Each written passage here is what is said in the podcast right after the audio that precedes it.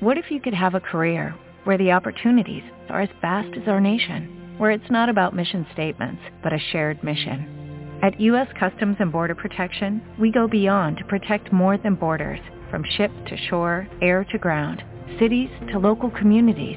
CBP agents and officers are keeping people safe.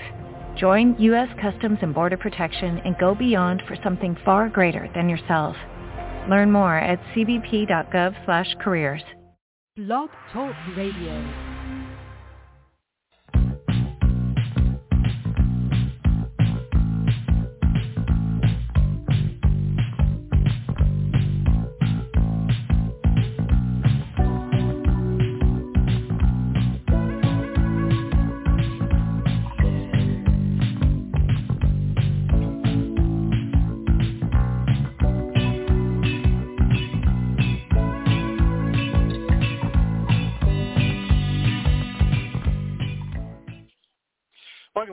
Gentlemen, to the Donelson Files here on the Best of the News Radio Network.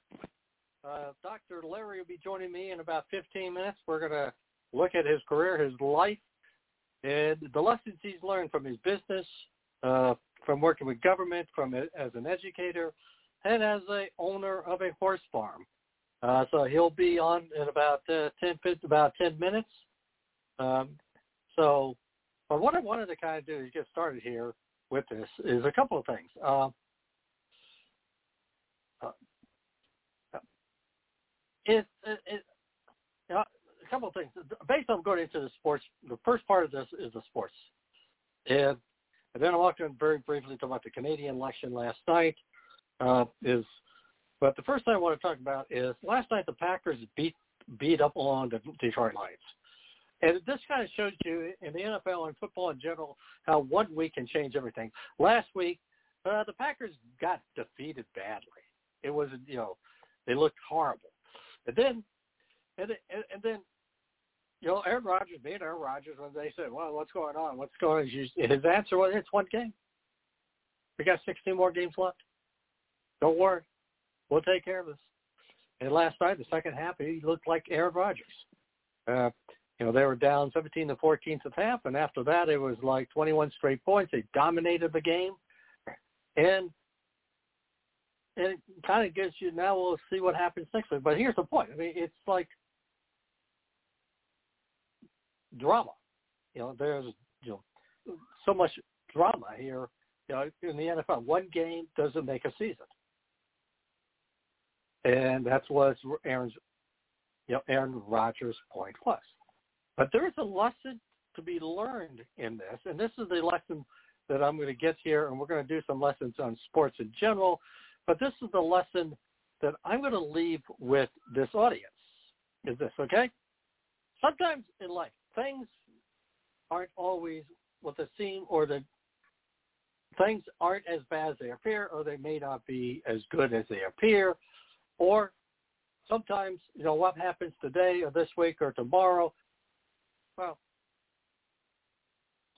you know, a month down the road, the whole thing changes. This is life. This is politics. This is sports. How many times have you, let's say you've had a day, you know, something that happened in your life and, it, and, it, and you just felt like, you know, the lowest low, but just somehow another month later, another break comes up and you're back on top. Uh, sports is like that. Politics is like that. Uh, you know, you know, political seasons changes. I mean, as somebody who's a political operative, and I do run a political PAC, America's PAC, uh, you know, I don't. I, it's like the highs and the lows. It's like okay, right now, you know, somebody was to say if the election was held tomorrow, the Republicans win. Uh, the election easy. We just did a couple of polls in a couple of battleground states where, but the question comes into play is very simple. Well, the election is not going to be held. The uh, tomorrow. It's not going to be held in November of 2020. It's going to be held in 2022. So you don't know ever what's going to happen. Uh, and and I think you know the lesson to be learned from Aaron Rodgers is that you know is don't panic. We still have 16 games left. You know, 16 games left. Let's say, all right. So let's not panic. So I thought why is this? In a season, a play can determine where you're at. The Washington New York Giants game was a very interesting aspect because here's the deal: the Giants left points on the on the field. They had one drop pass that should have been a touchdown. They end up with a field goal. They had a touchdown run that was called back because of a holding. They end up with a field goal. That's a plus eight points they left on. And on top of that, Washington, the last play of the game, misses a 48-yard field goal. The Giants, one of the Giants' defensive linemen was offsides, lined up offside. Washington gets a second shot, wins the game. Uh, and sometimes these may be the things that determine a season. And it certainly will determine where you are right now. Uh, the Giants would have looked good, one and one. Washington would have been in a panic situation, zero oh and two, going into the third work third week playing the Buffalo Bills. As it is, the Washington defense, which is supposed to be their strength, got shredded. They got shredded by Justin Herbert of the uh, Los Angeles Chargers, and they got shredded by Daniel Jones, who up to, before this game was four and zero oh as a starter against the Washington football team. When they were named the Redskins, he won. When they were named the football team, he won. And zero. Oh. In fact, half of his victories as a starter are against Washington. Somehow or another, the Washington defense has managed to make this guy look like a Hall of Famer. When he plays Washington, he's a Hall of Famer. When he plays the rest of the league, eh, uh, questionable. But you get the, but it's, but sometimes it, it, it's it's an interesting aspect because this was a game they should have won, and they gave the game away. And the question will come back, you know, and certainly in the case of Washington, they they have a tough schedule, and they're getting ready to play yet another playoff team from last year, in the Buffalo Bills, who have a very good quarterback in in Josh Allen, and by the way, who you know uh, had a nice game last Sunday. So, uh, you know, the fate of Washington. So the fate of Washington going into the season this was one of those games where they needed this more than the Giants, in the sense that they can't, you know, they have to win games like this for the rest of the year. If you have a game you you need to win, this is that game. Because they got a tough schedule. They got to play Green Bay with Aaron Rodgers. They got to play the Chiefs. They got to play Buffalo, just to name you three teams. Oh yeah, and they also have to play the Tampa Bay Buccaneers uh, with Tom Brady. So this is a schedule that you can't afford too many mistakes. Plus, the Dallas Cowboys look like they're playing well. Well, you get the point. Or maybe the point would be of this. Sometimes I see things. The second life, the second lesson of life in sports here is this. Sometimes a little thing is a difference between winning and losing in the Battle of Midway, in the Battle of Midway, five minutes out of an entire battle determined the fate of the Japanese Navy and the Pacific War in World War II. The Japanese fleet had already bombed Midway Island. They now realized that uh, the American carriers are out there. The first American wave failed miserably, didn't hit anything. But in a period, but the second wave in a period of five, while the Japanese Navy is getting ready to change over to attack the aircraft carrier, a second wave hits. In a period of five minutes, three of the four aircraft carriers, the Japanese, are destroyed. The fourth one will be destroyed later. And the fate of the Japanese Navy was landed to win that game. His hand is basically based on one guy lining up incorrectly in the neutral zone. Putting, you know, a couple of inches there and the entire game changes. Giants go home the winner. Uh, we're going to talk very briefly about the Canadian election uh, election shortly after these breaks. This is Tom Donelson, Donelson Files on the Batchelor News Radio. Every day I wake up at 5 a.m. to give Dad his medicine. Every day I wake up at 5 a.m. to give Dad his medicine. At 6 a.m. I make his breakfast. Every day I wake up at 5 a.m. to give Dad his medicine. At 6 a.m. I make his breakfast. At 7 a.m. I shower.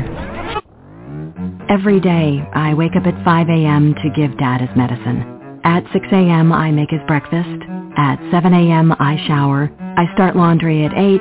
At 10 we go for a walk. Every day I wake up at 5 a.m. For those dealing with the daily struggles of caring for a loved one, we hear you. That's why AARP created a community with experts and other caregivers for advice, tips, and support. Together, let's help each other better care for ourselves and the ones we love. Visit aarp.org slash caregiving. A public service announcement brought to you by AARP and the Ad Council. A boy born in Joplin, Missouri was fascinated by anything with wheels and a motor. The odds of him going on to fascinate millions with his talent? 1 in 260,000. The odds of this born racer having 157 career top 10 finishes in NASCAR? 1 in 125 billion. But every driver seeks the pinnacle of their achievements. The odds of him winning both the Daytona 500 and the Brickyard 400 in the same year? 1 in 195 million. The odds of a child being diagnosed with autism? 1 in 88. I'm NASCAR driver Jamie McMurray, and my niece has autism. Learn more at autismspeaks.org slash signs. Early diagnosis can make a lifetime of difference. Brought to you by Autism Speaks and the Ad Council. Since Buffalo Wild Wings is always open late, here are a few things you'll enjoy. Buzzer beaters, wings in 21 signature sauces and seasonings, and great deals on food and beer. Grab select domestic draft beer starting at $4. $4 shareables like street tacos, fried pickles, chili queso dip, mozzarella sticks, and roasted garlic mushrooms. And deals on select liquor and house cocktails. Phew, that's a mouthful. Catch all of the late night action. Buffalo Wild Wings. Wings, beer, sports. Offers and participation vary. Please drink responsibly. Void where prohibited. Yes, ladies and gentlemen, don't forget you can listen to this show 11 a.m. Eastern Standard Time, 4 p.m. Eastern Standard Time every day on the BatchelorNews.airtime.pro. You want to call in tonight? 646-929-0130. And don't forget, uh, we'll be followed on this network by You and the Law tonight at 7 p.m. Eastern Standard Time. And uh, on the line, as I promised, Dr. Larry. Dr. Larry, how you doing? I'm doing just great. Well, good. Uh, I what I brought you on the show, but you know, I brought you on the show, uh, not so much to talk politics per se, but you you're a guy who's had a lot of experiences in different ways, and I wanted to kind of you know have you talk about you know your successes, the lessons you've learned throughout your life in the different various uh, you know things you've done. First of all, you're a businessman, so tell us a little bit about the businesses you've been involved in. uh, well, uh, my first uh, my first serious business uh, adventure was uh, peddling papers when I was a kid. and, uh, the uh, but when I uh, was a I was teaching. Let's see, what was I was a um, I was a dean, and then I uh, I started a college in Kansas City, and um, while I was doing that, and it turned out to be uh, really very very very unorthodox but very successful. Um, we uh, the, the rest of the college was not very successful, and they they had been a Presbyterian college by uh, by choice, and the uh, the current president of the main campus had been um, a uh, he had decided to make a deal with the uh, uh, reorganized Latter Day Saints, and uh, they would then take over the uh, that campus. And so then the the question was, what would happen to my campus? Because uh, we we were actually doing pretty well, and and he was uh, in the the um, the mother college was in deep deep trouble, and um, so uh, I kind of stretched my uh, uh, wings and tried to uh, tried to survive. Uh, uh, and and I, I actually, it turned out that one of my best friends on the board was uh, Karl, Dr. Karl Menninger. I don't know if you remember him. He was the, yes, he was uh, called the father of psychiatry. Yeah, and yeah, um, yeah. his, Absolutely. his wife, uh, Tope- Tope- Topeka, Kansas. yeah, Topeka, Kansas, exactly. And uh, Yeah.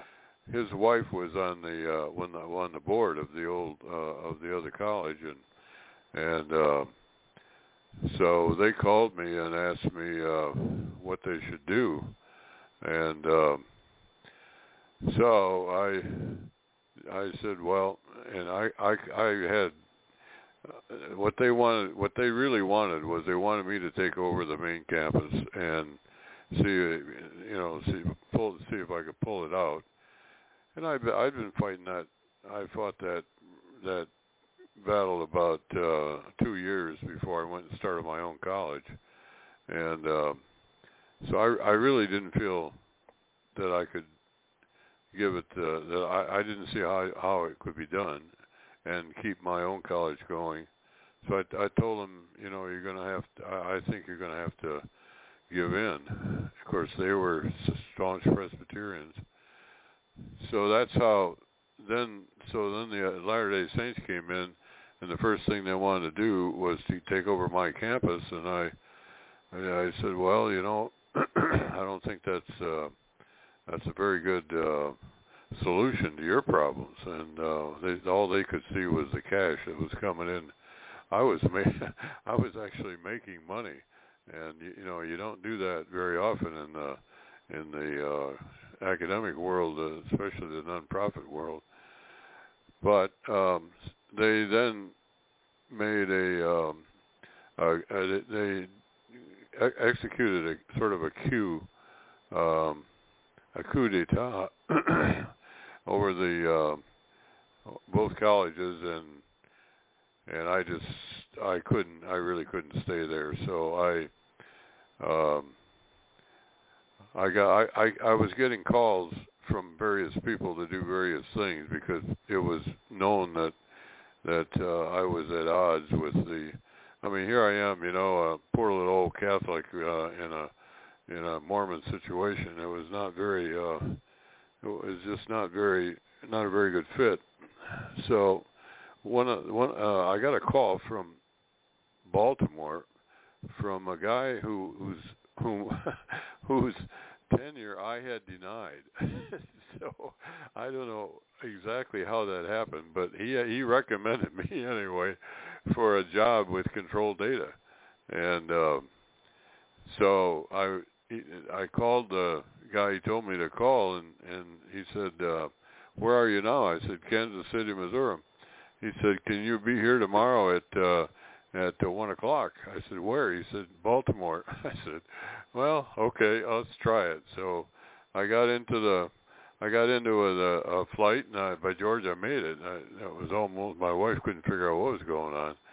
Um, but that's how I got into business, and it turned out that they uh, had they were trying to field a uh, the, the first real um, uh, computer assisted uh, instruction package called Plato, and they were looking for academics who could uh, uh, uh, who could actually uh, help them uh, introduce this to the academic community, and um, so I had to I had to interview with a guy and and he was the senior vice president. And, uh, so uh, he said, "Well, when, uh, we we talked for a while, and they found out kind of some things that uh, I'd done, and and he had this other guy, Armstrong, was uh, telling him all the time how great I was. So, um, so then all of a sudden he stops asking me questions. He says, "Well, when can you start?" I said, "Well, um, I uh, I think I'm I'm I'm I don't know exactly. I'm I'm pretty uh, pretty loose right now." He said, "How about tomorrow morning?" I said, "Well, I, I don't I don't know if I can do that." Uh, I mean, I've got you know I've got a family in Kansas City, and and I've got.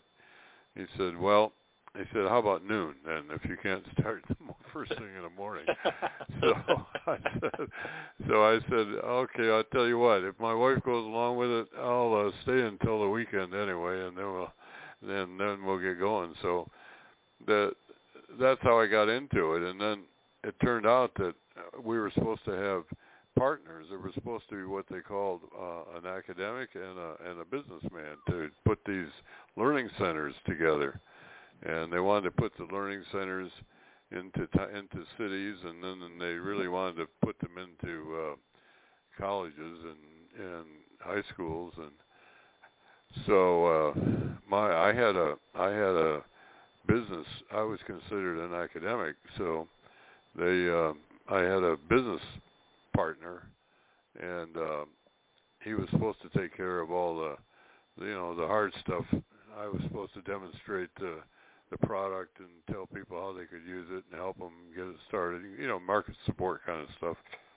And uh, so the I I spent this guy's name was Earl, and I spent about two uh, two days with Earl, and and then suddenly Earl wasn't around anymore, and and by this time I had to go to to Minneapolis instead of Baltimore, and um, so after two days of no no Earl, I finally asked somebody what where's Earl, and they said, well he resigned.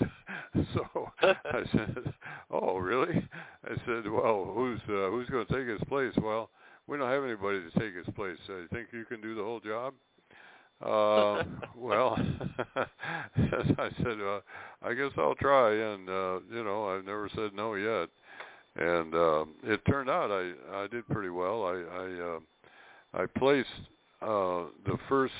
Uh, well, then they gave me they gave me uh, Cleveland, Ohio, as my headquarters, and um, so that was okay, except that number one, um, they started treating me as um, as a sales support guy who went to all of their all of their big accounts. Uh, they went to uh, Caterpillar and to um, uh, uh, two or three uh, big uh, communications companies, and they keep, kept calling me off of my job to go and support these guys. And so I, I really ended up going all over, including Europe.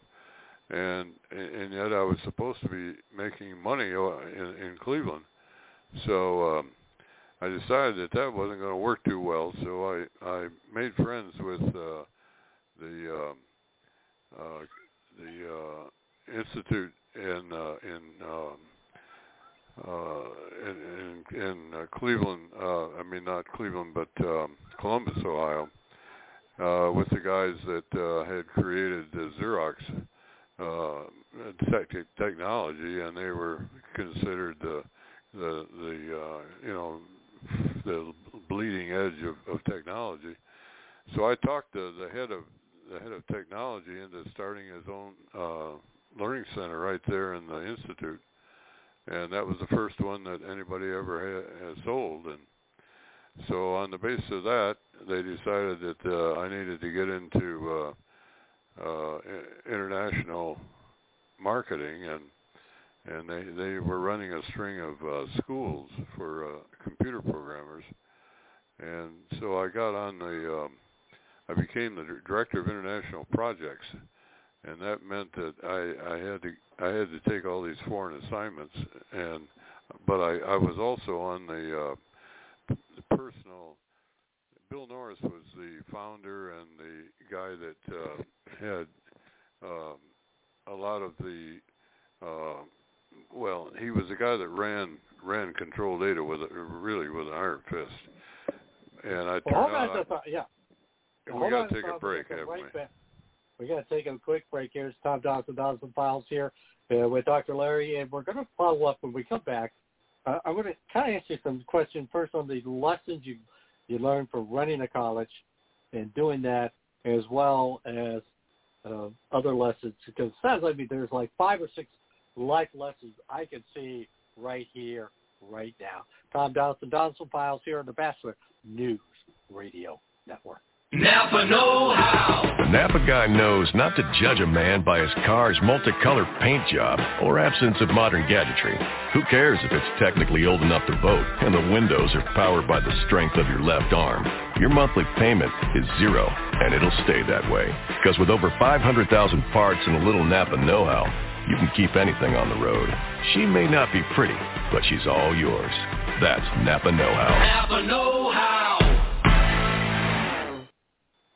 Yeah, Napa know-how, ladies and gentlemen. If you need to come your cars, and also if you need to be entertained on the sports world, and and have a, just a nice place to have a couple of drinks and a couple of shakes, and see all the football games you ever want to see, since Buffalo Wild Wings is always open late, here are a few things you'll enjoy. Buzzer beaters, wings in 21 signature sauces and seasonings, and great deals on food and beer. Grab select domestic draft beer starting at $4. $4 shareables like street tacos, fried pickles, chili queso dip, mozzarella sticks, and roasted garlic mushrooms, and deals on select liquor and house cocktails. Phew, that's a mouthful. Catch all of the late night action. Buffalo Wild Wings. Wings, beer, sports. Offers and participation vary. Please drink responsibly. Void where prohibited. All right, ladies and gentlemen, here we're back here, the Donelson Files and the Batchelor News Radio Network. And we also, again, if you want to uh, listen to this show and other great shows, you go to the following, the batchelornews.airtime.pro, the batchelornews.airtime.pro.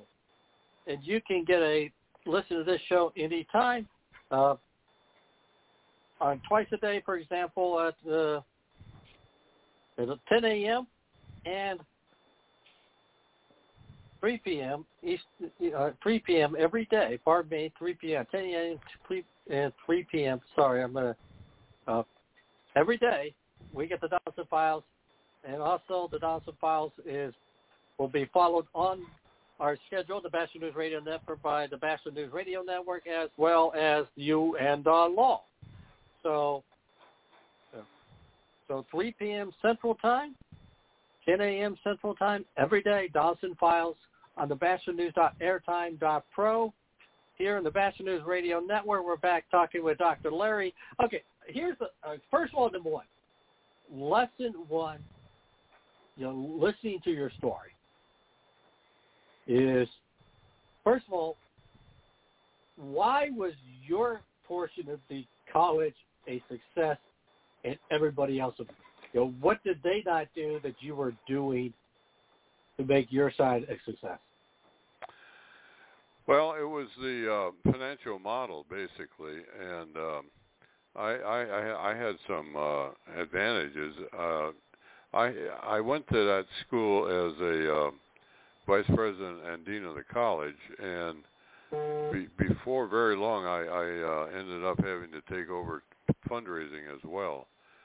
So in in that role, um, I went out to get some uh, federal money because there were a lot of uh, a lot of federal programs that I thought you know would be possible, and I'd never done that before, but I tried decided to try it, and uh, I I scored, and I got I got about three million dollars um, from uh, the Department of Education, which was kind of a surprise to me and everybody else, but uh, nevertheless, uh, that gave me a good start, and then because of because of that kind of funding, I was able to um, do some experimenting, and it turned out that um, I I developed a, a, a whole new uh, pattern of uh, uh, uh, the, the business model was basically that we didn't have any classes, and uh, it was sort of modeled more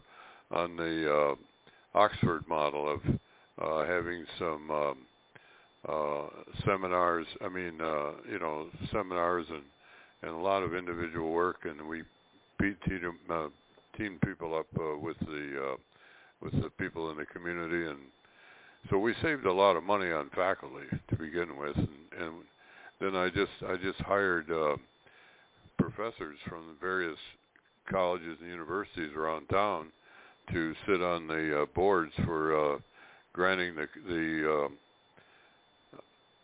the the uh, uh, the uh, degrees and and um, so I didn't have to pay you know any tenure or any of that. So it turned out that uh, and then I just had a one blank um, uh, amount of money that that everybody everybody paid the same amount for uh, each year, and um, and that was our budget. So we just lived within it. And so when the money from the feds ran out, we uh, we had a we had a profitable operation going. So the seed money gave us no question about it. Gave us a, a chance to experiment, um, and that's how we made money. But okay, let me. uh, yeah, yep, uh, yeah, I want to pause. There's some point because you kind of make a very interesting because you use a totally different model than what we see in a typical college seminars. Uh, in Right. in effect, so uh, now was this in the classroom? Yeah. So this so basically you were using a totally different aspect of teaching. That's number one. Number two, you pretty much had a limited number of professors, and uh, and so maybe the question I'm going to throw back to you is: Okay, you look at today's college scenes. You know, are we over flooded with college professor administrative staff that inflates the price of colleges? And how would your model work today uh, if one was incorporated through the majority of colleges, or could it work today? Go ahead. Well, it would it would work very well because uh, I I didn't I had very very few uh, full time faculty. I mean, I really didn't have I didn't have any real full time faculty. What I did is I had a cadre of uh, what I called academic advisors, and they they were faculty qualified people with with doctorates and, and publications and so on, but but they didn't they didn't go to class and they didn't and my overhead was way way be I mean each one of them carried a load of maybe uh oh 15 20 sometimes uh, more students because you know the students were you had to by the way you had to be 25 to get in. So I didn't have any kids coming out of high school. And uh then I also had a lot of uh every every almost all of the students had uh, to work with uh, either their own company or or some other um, some other venture that was pretty much uh, associated with with the uh, expert the uh, the uh, the, the uh, expert in the community. Well, for example, I had a had a woman that was interested in oral history, so I uh, I put her in touch with the oral history uh, professor or at the head of oral history at the Truman Library, which which is in Independence, Missouri, which is just you know a few miles Yeah. from Kansas City. And so she worked with him, and you know I I asked if if if he would, you know I told him we'd pay you we'd pay you a stipend, and he said oh no uh, I I'm already on I already have a job and I already get paid and and I consider this part of my job. So I got a full professor for nothing. And uh the same way it, I had a another girl that was interested in uh long in management at uh uh at uh Hallmark and so I made a deal with her supervisor. First of all, I never I would not let any um anybody that worked in a company to have have their boss their direct report as as a uh, as their major professor. They I, that's too much too much leverage. So um, I had usually had the boss's boss uh, as the guy that was uh, their major professor. So she she worked for the the uh, senior vice president for uh, for uh, industrial planning, and ended up uh, became a, a, a major uh, player in the in the company after she graduated. So I mean that.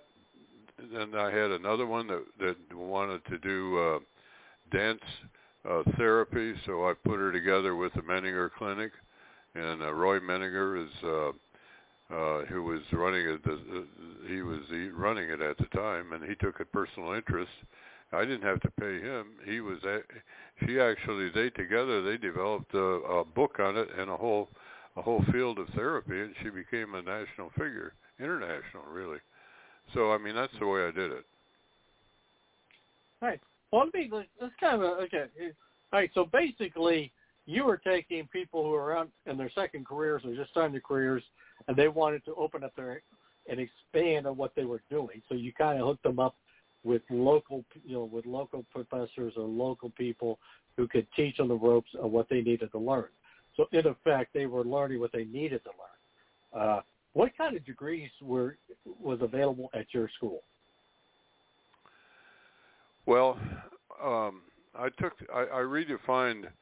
I started I started out the whole program with with with the redefinition of of um, uh, what, is what is a degree, and a degree, as I defined it, was um, a public uh, uh, a public announcement that this person has a uh, has achieved the uh, ex- the normally expected uh, knowledge and skills associated with with this with a particular uh, discipline or or skill or art or whatever it was, um, and and then it was up to us to they had to prove.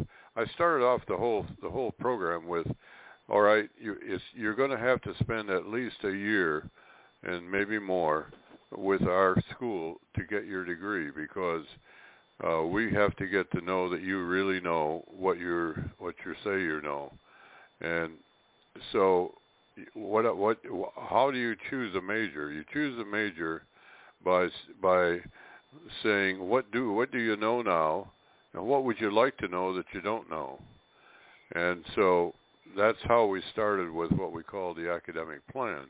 The the third part of it was now what how are you going to learn what you don't know, and that's what that's when we needed the experts because they would they would then guide these uh, people to uh, the, the they they sort of invented their own curriculum uh, with the help of the uh, of the experts. And so when they they had to produce something that was tangible, like either a book or a thesis or a painting or um, like in the case of the therapy, that the, she had a whole documented handbook of how you do dance therapy, um, and then that would be the basis for for we bring in the external panel of professor of experts, and they would look at the uh, they'd look at the product and they'd look they would interrogate the student, and if they uh, gave gave that person a staff uh, a pass, then they that was that was the graduate that was the graduation. So we put all those people together about once a year, and we had a graduation. Okay, now would you say they had a bachelor's degree, or how would you define the degree? Yeah, be, this is all for a bachelor's degree. Um, okay. It, it, and and it very it, it became though, as we went along, it became very. These people got into conventional graduate uh, graduate programs, and generally, they knew more about their area of expertise than a lot of the teachers did. So they really breezed through the the master's degree, and then when it came to doctorate, the number of them number of them got doctorates, but they, for them it was easy because it was exactly the same kind of thing that they had done to get their bachelor's degree. Mm-hmm. All right. Okay. So, you know, let me put it, let me put it, if somebody was to say to you know uh, say to you, um, you know, here's the one here's what I'm getting from what you're the experience you're talking about because you're redefining education in the sense that you know people are learning what they want to learn, what they need to learn to progress. Now, most of the, these are all students who are, are adults, so they already have their life experience. They're, you know, they've had their share of life experiences. They're already working, and now they want to expand what they need to know. And so, in effect, you are tailoring that education to the individual. Yep, that's what I call personalized education. And, okay. and we, in the process, we invented what what became we called it the portfolio method, but we had we told them they had to document what they already knew, and that was um, they uh, if they had transcripts from uh, other colleges that they had gone to, if they had gone to professional education, if they had uh, achieved a certain uh, if they had written uh, written something like a handbook or um, gotten uh, awards for uh, performance in the military. We had a lot of military people, um, particularly Air Force, because Richards Gebaur Air Force Base was just down the road. Right. Um, so they had to put all that together into what we call the portfolio, and and then that portfolio was uh, evaluated by this by an external another external panel, usually three guys, sometimes only one, depending on what it was, uh, and then that from that they built the they built they built they filled in the cracks and and and got the other stuff. Now, hold on. This time, Dr. Donelson Files here on Batchelor News Radio Network. Uh, we're listening to Dr. Larry, uh, who's expounding upon many the many things he has done in his life and the experiences he has and the experiences uh, we can learn from those things. This is Tom Donelson, the Donelson Files. You might know me. I'm 50 Cent. You may follow my tweets, my Facebook friends. Odds are fewer than six degrees separate us. We're that close. What's crazy is one in six don't know where their next meal is coming from. These are your coworkers, your neighbors, your friends. Hunger's too close for us to ignore. So visit feedingamerica.org slash hunger and find your local food bank to see how you can make a difference. From one close friend to another, let's do this. I'm 50 Cent, and together we are Feeding America. A message from Feeding America and the Ad Council. I never get the flu. My kids don't need more shots. I don't have time. We're all healthy. My asthma's under control. I'm pregnant. I've had the flu. It's not a big deal. My kids are too old the for flu. The media is exaggerating. I can fight it naturally. No matter how you build your excuses, the flu can blow your house down. Keep your foundation strong. Vaccinate. Learn more at flu.gov. A message from the U.S. Department of Health and Human Services. Welcome, ladies and gentlemen, back to the Don's Files here on the Boston News Radio Network. Also, if you want to listen to this show, you can listen every day uh, at 10 a.m. Central Time, 11 a.m. Eastern Time, or 3 p.m. Central Time, 4 p.m. Eastern Time here on the BatchelorNews.airtime.pro. Let me spell that bachelor for you. That's B-A-T-C-H-E-L-O-R news so BatchelorNews.airtime.pro. And don't forget tonight, uh, following this show on this network, it's you and the law taking a look at a different perspective from two experienced police officers, two experienced police chiefs who talk about the perspective from both from a black and brown and people of color and how they how the law can work for them. You and the law with those individuals. So stay tuned on this network. And plus, you can listen to the repeats of those shows on the BatchelorNews.airtime.pro. And don't forget, tomorrow night, uh, the Donelson Files will have the Wednesday Resistance Edition. Uh, we got some special guests possibly coming on, so we'll surprise you at the 6 p.m. Eastern Time. And also, the Resistance Hour featuring uh, Dr. Larry. Why don't you kind of tell everybody what's going on tomorrow night on the Resistance Hour? Well, we have uh, Ambassador Jim Gilmore, who is also a former governor of Virginia, uh, who just spent the last uh, three years in, uh, as the uh, American uh, ambassador to the NATO Defense Council, and uh, uh, so he is. Uh, we're, we're uh, asking him to talk about uh, the current foreign policy and uh, what is good, what's bad, and so on.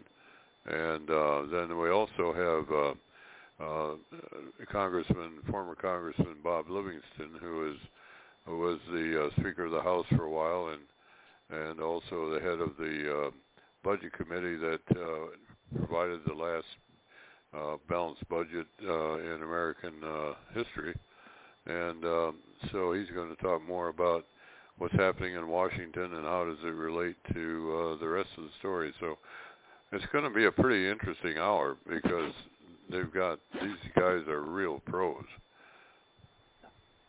Absolutely, we've had them both on the show many times, so uh, and they're worth always to listen.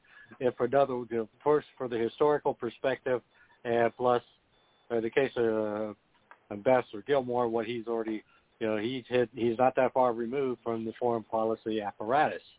So that will be tomorrow night. All right. Okay, now we talk about portfolio education, personalized education.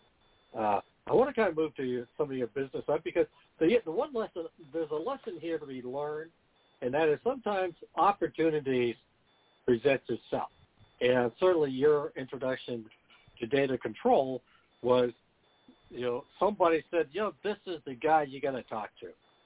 You know, so somebody opened that door for you, yeah, and you took advantage. And you took advantage.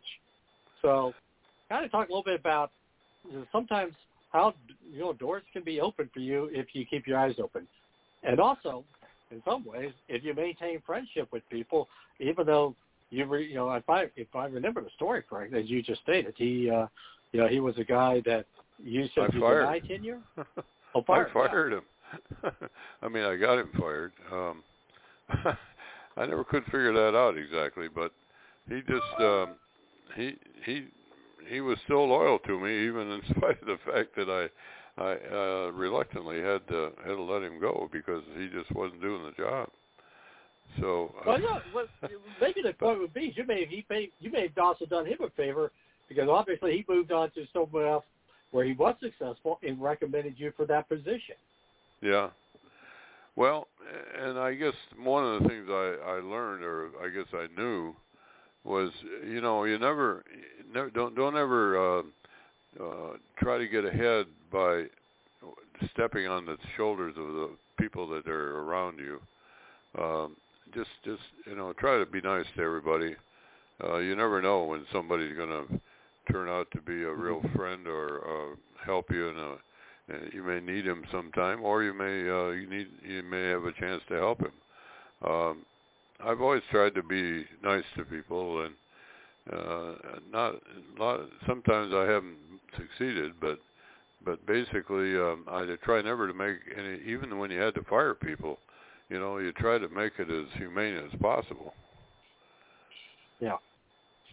Well i mean that's a yeah because that's again it's an interesting point. The other thing comes into play here is that it sounds like to me uh, you had you kind of shaped that job because they had you in Cleveland, and then you came to the conclusion you had to have some international. You know, they were asking you to do some international business, so you had to make some changes while on the job.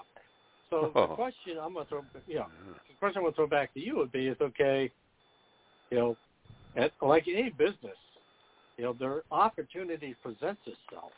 So how did you, in effect, make those changes uh, and present those opportunities to, others around you?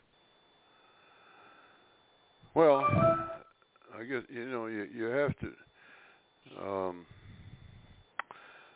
you have to be aware of of the environment that you're in, and you, you know there there's there's I've always felt like like the key to good management is is to some extent the key to any kind of relationship is to understand your your own limitations and then to recruit to your weakness.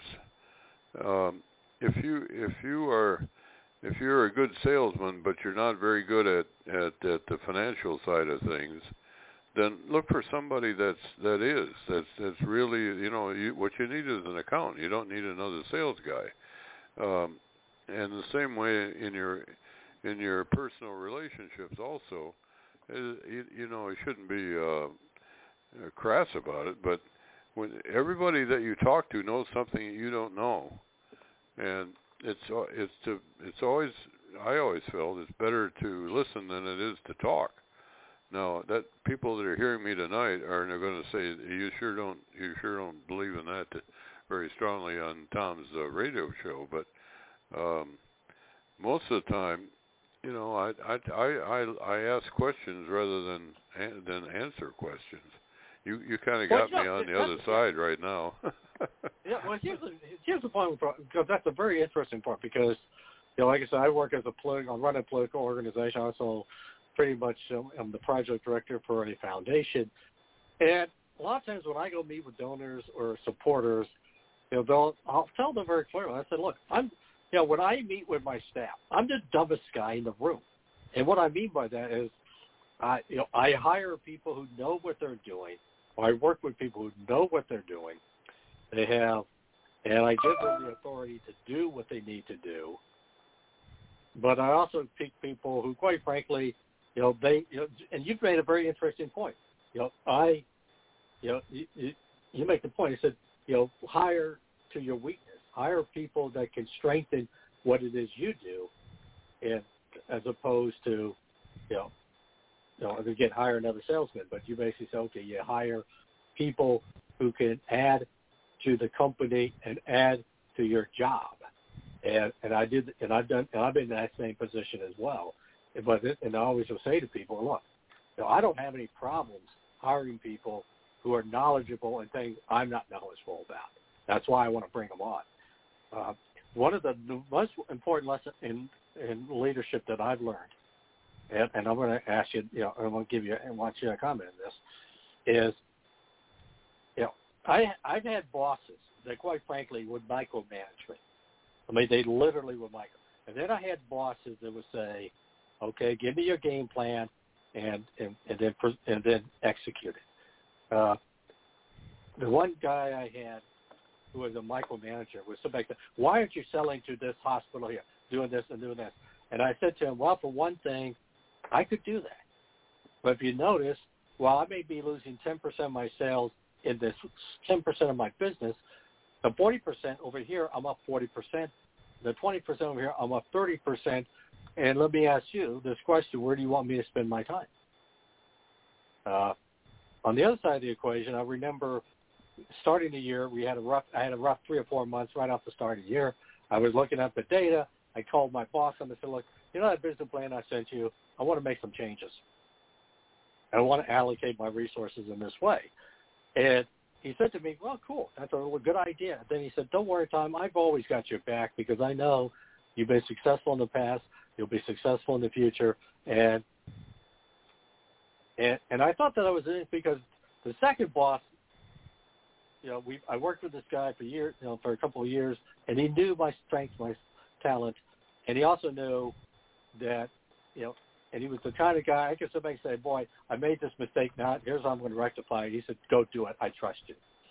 And and, and the one lesson to me that I've always come back with is this: uh, on the micromanaging side of the equation, if I have to micromanage and do your job, in addition to being your manager, I hired the wrong person. Your thoughts? Yeah, and you run into that a lot because people misrepresent themselves, and and it's it's, it's getting harder and harder to get a, a a really truthful reference. You know, it used to be you could call somebody that that used to work with with a, a particular person, and you could say, you know, what is he good at and what is he not so good at. You get a you would get a truthful answer. I mean, maybe maybe you ended up years later not agreeing with the guy, but he was he was telling you what he really thought. Nowadays, you call somebody, and they they will just say he worked for us and uh, he left and uh, he was here for this many years or months or whatever it was, and you're not you, you all you're getting is factual information that you could see from a, a, a, a vitae or something, and and the reason that that is because they're afraid of getting sued, and um, Mm. so it's very hard to really find out exactly what somebody can do. Um, Yeah. Okay. Now you're also a farmer. eh? You have a horse farm. And yes. So let me so let me put this way. What lessons you know what is about the farming you like? You know, is there a lesson dealing with farming, the horse farming that let's say that you've learned? Is there anything you could sit back and say to people, you know, here's what I learned, here's what I like? Well, there's a lot to be learned. We we um, we recently had a had a change of personnel because my uh, barn manager of 25 years retired, and uh, my daughter took over, and uh, she brought in all these young people. I mean, they're they're uh, our staff now is is basically uh, kids that are between about 17 and 22, and and um, about half of the three or four of them really don't know much about horses, and they t- they're taking the job to find out about horses. And and what do you what what, what good is it to to know about horses? um, that's definitely debatable, but um, one of the things I think that is very uh, uh, very apropos, and that is, you remember horses don't really talk talk in, lang- in, in language and like we do.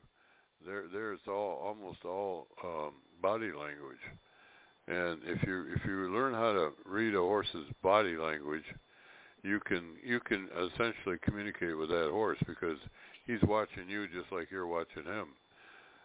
Uh, and that, but that surprisingly translates very well to a lot of human situations, and you get used to watching people's reactions, uh, physical reactions, uh, just because you're used to watching horses. Um, but it's amazing how much you can how much you can learn about people by by just reading their their uh, their their body language. If people, it's it's amazing how much they tell you, not not by their their words so much as, as just the way they they sit or the way they stand up or the way the expression on their face or their uh you know they got the guy who's continually moving out to try to get out of something and it's uh that's one thing and I, that's a small area really. I think the big the, the big thing is that you you get very um related. You can it's kind of like the same thing that you can get with a dog you know or another pet and that is you get very uh, attuned to another creature and and those creatures are not only uh, different from us, they are a different species from us. And, and trying to cross species in some kind of uh, communicative uh, approach is, is really a challenge. But if you challenge, if you if you um, can master that, uh, not only can you have a lot of fun, but you can also um, it, it's it's a it is it's a different dimension to your uh, to your life. All right. Well, like I said, we're kind of running a little bit out of time. Uh, we're getting to the last two or three minutes. Uh, so, uh, but uh, how did you get into horse farming to begin with? You know, what inspired you to do that? Well, my I grew up on a farm, and my dad liked horses, so he gave got horses for us. Well, for all of us, and uh, we had to when I was 12 years old, I was breaking horses for riding uh, under the direction of of a riding master, but still I had to do the work, and uh, I, I just I just uh, grew up, you know, loving horses. I guess. Um, then for 30 years, I didn't I didn't touch a horse, and then my daughter uh, came along one day and said. Uh, you you know my uh your Chris your Christmas present to me is going to be to teach me how to ride a horse, and uh so that began a whole new. I, I rediscovered horse riding. That sounds good. I'm going to stop you right there. Yeah, this is Tom Donelson, Donaldson Files. We're going to wrap this show up. Thank you very much, Dr. Larry, for joining us. Don't, don't forget tomorrow, Donelson Files, the Resistance Edition. In addition to, will be uh, the Resistance Hour with uh, Bob Livingston and with uh, Ambassador James Gilmore. Uh, the Resistance Hour with Dr. Larry and Tom. This is Tom Donelson saying good night.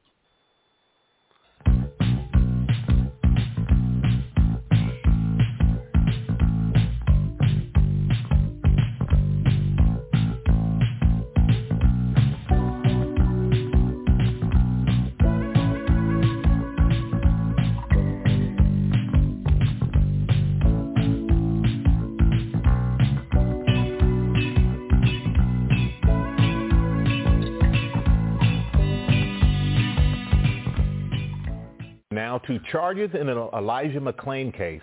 Three officers and two paramedics indicted in, in the 2019 death of the young black man who died after being put in a chokehold while walking home from a convenience store. Marcus Moore has the latest. Good morning, Marcus. Michael, good morning. These indictments come two years after Elijah McClain, who was unarmed, died following an altercation with police, and there had been loud calls for justice, and now comes this development. This grainy body camera video captures portions of Elijah McClain's last moments alive. Police confronted the 23-year-old as he walked home alone from a grocery store two years ago. McClain died after a struggle with the officers. Now this morning, three policemen and two paramedics face criminal charges for the young man's death. Our goal is to seek justice for Elijah McClain, for his family and friends, and for our state. I've been praying for all of it. Um, it's what I wanted. My son fought for his life. He begged for his life. The Colorado grand jury indictment detailing the 32 total counts levied against the officers and first responders, including manslaughter and criminally negligent homicide. On August 24, 2019, three Aurora police officers responded to a 911 call about a masked man acting suspiciously. Hey, stop right there. Stop. Stop. Stop. Stop. I have a right to stop you because you're being suspicious. McClain's family later explained that he suffered from a blood condition that often made him feel cold. Stop no, tensing up. no, me, let go of me. Stop tensing up. No, I am an introvert.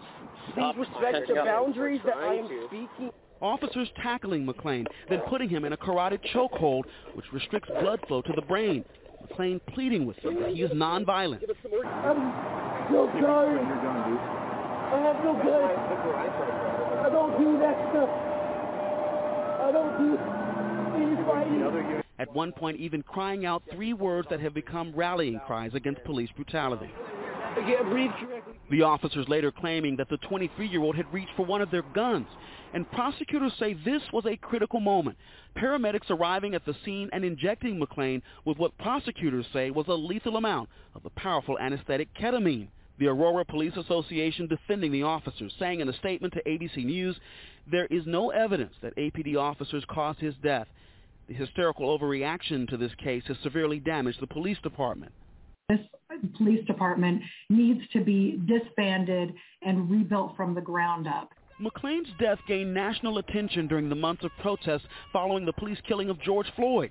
Since then, Colorado has banned the use of chokeholds and bars paramedics from using ketamine to subdue suspects. Now McClain's family wants their son to be remembered as a gentle young man who had a bright future. He was a giver, giver of love, giver of whatever he can to make you feel better, even if he's not feeling good. Family members also said that, that Elijah used to play the violin at the animal shelter, hoping they would not feel lonely. That's the kind of guy he was. And as we mentioned before, uh, guys, there were calls, very loud calls for justice, and the family believes that these indictments are indeed a step to that end. Guys. What a story that yeah. is. Tragic. Hey, we want to welcome we want to welcome everyone to you and the Law Podcast Show on the Batchelor News Radio Network. Uh, we just listened to a uh, a recording uh, from ABC News in reference to uh, the Elijah McClain uh, death that took place in 2019, and uh, you, you know, Keith, I tell you, man, it to listen to I've listened to this video over and over again but to listen to it and to talk about it, it just it there is so many things took place, so many things, so many wrong things took place uh, with the police officers and this uh, and and Elijah uh, on that on that night. And you know, Keith, for you know, I you know, being in uh, in a, as a police chief administrator, you got to do things that your city attorneys tell you not to do or not to say. But at, at some point, Keith, you know, you just got to do the right thing. And because I just, me personally, Keith, I could not live with myself to say that these officers didn't do anything wrong that contributed to this young man's death. Um, and and and to live with yourself knowing that you you have to have known that these officers and paramedics played a significant role in this young man's death. Well, I will tell you, Virgil, I think what happens is that people believe that I didn't pull the trigger and that's uh, so I didn't contribute. Uh, I think the entire stop from the beginning was was questionable, and I think that the actions of all those individuals involved are are questionable. Uh, and and and um, you know, I just it, it, it's perplexing to me to to understand why um, nobody sees that. I mean, why, yeah. you know, why why why did you even approach the young man in the first place? I mean, I guess that's one of the things that you have to understand. That, that, that I want to understand. Yeah. Well, and Keith, and you know, initially they said that someone called 911 saying that he was walking down the street and he looked suspicious. Um, and even the officer says in the on the body cam footage that he was suspicious. We stopped you because you looked suspicious. I mean, so once again, how many times uh, does a young black male or a young black female walking down the street, why do you have to look suspicious? And I think that's why so many people have been in such a an an outrage because we got officers who know how to use certain language, and that certain language is going to be able to articulate what they do, and this is the reason that they did it. I mean, there's just no no way around it. I mean, guys know how to say certain words, and they'll say, "Well, I said this here." Well, yeah, you did. You're right.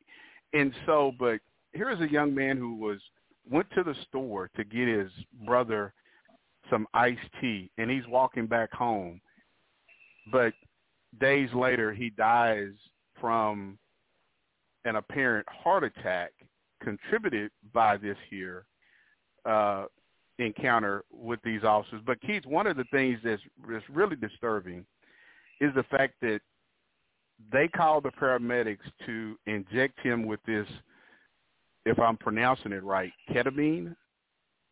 I, I mean, think that's correct. Yeah. So when when I have never in over 25 years in law enforcement ever heard of paramedics being called to inject a citizen with ketamine and that this ketamine you don't know what you're putting into somebody's body. And and Keith we're probably going to have some people listening to the show is going to say well this is why I don't want to take the vaccine because I don't know what's in the vaccine so how do you know what's in this ketamine I, I mean that was very disturbing to know that these guys they specifically called the paramedics for them to inject him with this here uh, ketamine. Well, I, I, I will tell you, man, I, I, I just don't get it. Uh, I don't understand. Uh, I don't understand how you do that, and I, I guess I'm just trying to understand the the reason for injecting this young man with something. And and uh, uh, first time I ever heard of that was um, in this case. And I still, well, I'm me still too. trying to figure out what was he doing that was so suspicious walking home from purchasing a drink for his for his brother. I mean, what was that? What was so Yeah. suspicious about that? Yeah, I, I mean, again, you just got these, you know, and and I want our listeners to know, Keith, that you know this case is going to be tried in front of a a jury. We're not trying to be the the the judge and the jury in this case. We're just talking about the circumstances around this case and the fact that this is not the only case that uh, has similar similarities to other things that have happened. Um, but no, no matter what age you are, Keith, you should not lose your life. He was unarmed. He wasn't, uh, being, you know, they're saying he was being combative, but as you hear him say in the tape, Keith, I'm just different. But Mhm. Keith, man, we're so we're going to come. We're coming up on our first break, but we're going to take this break, and uh, we're going to come back. We're going to get into the conversation of the the story behind the Elijah McClain death in Aurora, Colorado. But you're listening to You and the Law on the Batchelor News Radio Network. Hi, it's Jamie, Progressive's Employee of the Month, two months in a row. Leave a message at the... Hi, Jamie. It's me, Jamie. I just had a new idea for our song about the Name Your Price tool. So when it's like, tell us what you want to pay, hey, hey, hey, and the trombone goes, blah, blah, blah, and you say, we'll help you find coverage options to fit your budget. Then we just all do finger snaps while the choir goes, statements coming at ya, statements coming at ya. Yes? No? Maybe? Anyway, see your practice tonight. I got new lyrics for the rap break. Progressive Casualty Insurance Company and affiliates. Price and coverage match limited by state law. Every day. Sally Beauty's new all-in-one hair color kits make it easy to color your hair at home. Get everything you need to color for beautifully radiant results. Loved by professionals, open to everyone. Sally Beauty. Blog Talk.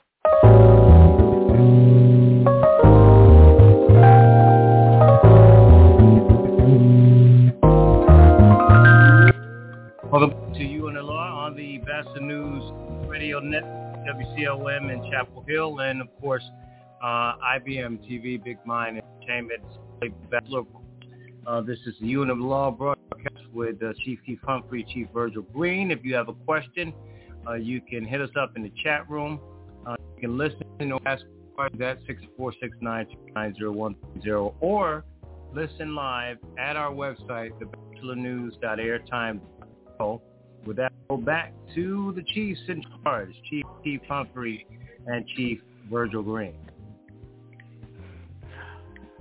Well, hey, Chief, you know, uh, we're talking about the um, the recent uh, charges that have came down uh, that involves the um, officers and paramedics in the uh, Elijah McClain's death that occurred in 2019 in Aurora, Colorado. So recently the grand jury handed down a, a 32 count indictment that involves the three police officers and I believe two paramedics. Um, and you know, Keith, I think this when this young man's uh, death occurred, not a lot of people really knew about Elijah McClain, and until the incident happened with George Floyd, and then people started talking about Elijah McClain, but the prosec the prosecutor in the case, Keith, basically said that there wasn't any evidence due to the fact that the autopsy could not determine the manner of death that he was not filing any charges against the police officer.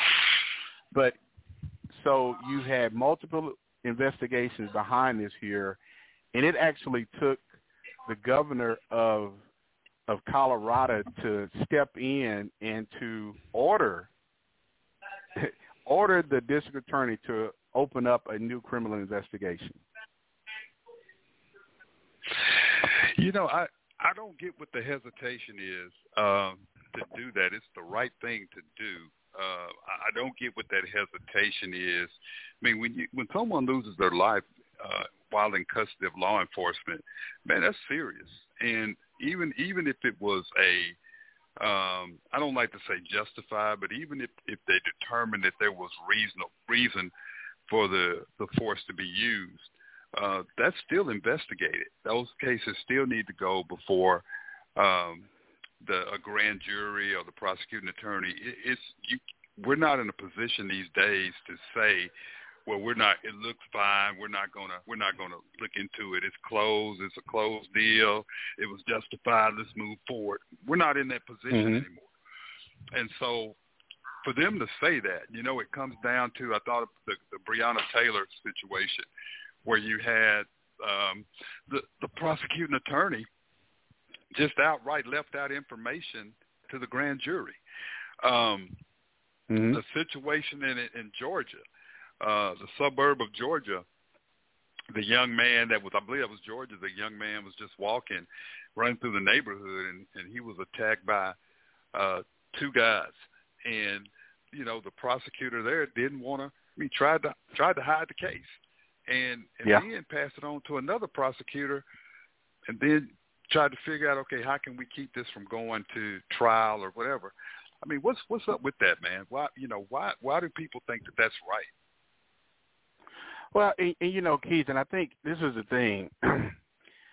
uh, people, there's there's definitely some entitlement, and you know, and it's sad to say that, Keith, uh, because we're we're in law enforcement, and the fact that, for me, Keith, you just have to acknowledge the facts.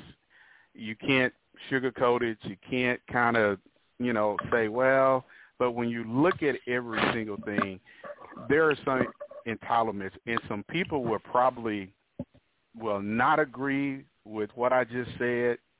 Uh, but at the end of the day, when you're talking about when a young man loses his life because he was walking home from a store at night in the cold, had on a ski mask, uh, and he has obviously a medical issue that the reason why he's wearing this type of ski mask, but he's not bothering anybody.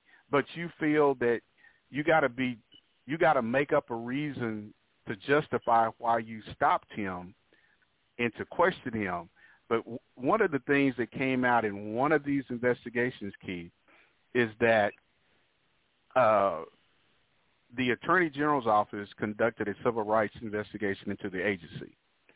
So one of the things that came out is that they were very critical of or this agency because there was no evidence to justify the officer stopping this young man as he walked home. So again, you've got another law enforcement agency, the highest law enforcement agency in your state, who is very critical and says there's no evidence to support why you or there's no evidence that justified why you stopped this young man as he was walking home. So again, you got police officers who feel like, well, hey, you walking down the street. This is my city street. Again, you, you, you've heard that term before, right, Keith? My city street. This is my street. So I got the right to stop you. No, you don't. You know, Virgil, it goes back to uh, the badge having a lot of authority, and um, you know when you when you put that authority with egos and and uh, arrogance, uh, you know that can happen. And, and we're talking about any police officer. We talk about officers, not not all police officers, but we're talking about it doesn't matter what that officer looks like. Uh, they, No. they, the, they, they, they, they, the badge is heavy. Uh, the, the, the, the cockiness is heavy, and, and the fact that you do what I say, and nobody will get hurt, or, or you do what I say, and, and that's it. Period. Point blank. But when does it become against the law for a young man to walk? It's cold. For him to have a a, a mask on, uh, you know, when they sell those things. Uh, Mhm. And you know, could you get out and talk to him? Say, hey, where you going? Everything okay? Absolutely. Um, but you know, this is a young man that had some form of of of uh, some some form of um, you know mental illness, uh, Mhm. and that's not against the law to be mentally ill or, No. or to have a, a learning disorder or to be um, you know handicapped. Uh, that's think not he disabled. I think I'm he sorry, called- or to be disabled. Yeah, di- disabled. He called himself. He called himself a introvert. Yeah, that's Uh, not that's against what- the yeah, law. Yeah. you know that's that's not against the law and and and, and we got to stop uh standing behind this where they look different or you know i fear for my safety or you know it's um well you know it's uh you look you look out of place or you know you you you i just i i you just didn't look right something just just look right you know why not just ask the young man i don't have a problem with you talking to the young man hey man what's going on you know, it said pretty good. I'm going. I'm picked up. Something for my brother to drink or whatever. I'm on my way back from the store um, and just going home. Okay, man, you need anything? All right. We just sometimes you have those officers that just feel like they have to do something. They have to stay busy. They can't allow people to go on about their business. They feel as though if they do that, and this is what I've heard a lot of times, but what if he just robbed a store, or what if he's going to Yeah. rob a store? Well, I mean, I mean, how many people do you stop out here that might have that intention that you never know about? So you, Exactly. you can't. How many? So you, you you you can't always continue to use that as a. Uh, this job isn't hard. This job isn't difficult at all. It's really not that difficult to do the right thing.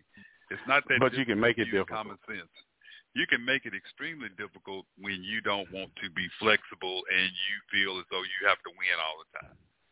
Exactly. Exactly. Yeah. Well, hey Keith, I want to remind our listeners if you're just now tuning into the show, the the um, chat room is open uh, at blogtalkradio.com backslash LA Batchelor. The uh, uh, producer is screening calls. If you got a comment, if you want to come on air, uh, do so, or if you want to just uh, send a, a a message in the chat room about the topic that we're talking about, the uh, the the story of Elijah McClain, please do so, or come on the air and talk to us and let us know what's on your mind uh, about this topic. Um, but uh, Keith, it's just you know, w- you know, there was an incident that happened back in uh, I want to say Irving, Texas, in the Dallas Fort Worth area, either last year or year before last that we we talked about on the on the podcast, um, where young man was walking home from work. It was Oh, in snowing. Plano. You, Plano. Plano, yeah, Plano, yeah, and uh, walking home in the snow, and uh, that incident went way south real quick just because of the officers' aggressive attitude toward this young man. And he clearly told him, I'm fine. I don't need y'all. I don't need you. Leave me alone. But you got these guys, well, no, we just want to check on you, make sure. When somebody tells you they're fine, leave them alone, and you can see that they're walking down the street, they're not under the influence, I'm just going to say, well, sir, you have a good night, and how- hopefully you how get you home know safely. How how do you know they're not under influence? How do you know they haven't done anything? I'm playing Well, devil's well, advocate. I'm just I'm just well, playing the way so- some so- some of these officers think. It, it, I yeah, agree and with so you, but I'm again, just saying. Yeah. But so again, you're gonna have guys say, Well, how do you know that they're not under the influence? Well, okay, you went through all this here training to de- to give you the ability to determine if this person it shows any signs that they are under the influence of alcohol. So when guys sit there and say, "Well, uh, I didn't know, and I had to do this, and I didn't know," they you, and again, Keith, you got guys who say, "Well, it's a law that you got to show me your ID." So the average citizen will say, "I don't, I don't even have my ID on me. So how am I gonna show you something that I don't have?" Well, I, I had one uh, like this in, in one of my previous departments, and a guy was jogging, and uh, uh, the officer questioned. This man was actually jogging. He had actually left his uh, his house, and his wife was uh, uh, staying with the baby, uh, who had been who had been sick and had you know been crying all day, and so the Mhm. wife decided once she got the baby down for a nap, she was going to take her a sleeping pill and go to sleep. Well, he's running, and the officer stops him and tells him he's got to get in the back of the car, and then starts questioning him about the guys telling him I live around the corner. I'm out jogging. Why are you out here jogging this time of night? Uh, uh, you know, uh, does your wife know you're out? You know, um, yeah, I just live right around the corner. Well, what's your name? Gives him his name. Uh, have you ever had a ticket? And said, man, I can't remember. I may have had one a few years ago. Why wouldn't you know the specific date you had a ticket? I mean, I can tell you every ticket I've gotten. Why wouldn't you know when you got a ticket? And it kind of went downhill from there. And he took that he took the guy home. So legally, that guy was detained. That guy, that guy Yeah. was not free to go. So you know, Mhm. you talk about detention or you talk about arrest. That guy was not free to go, and he pulls up in front of the guy's house and knocks on the, you know, and knocks on the door. The wife is. He's told the officer that the wife's out. Are you? We got to take a break, Virgil.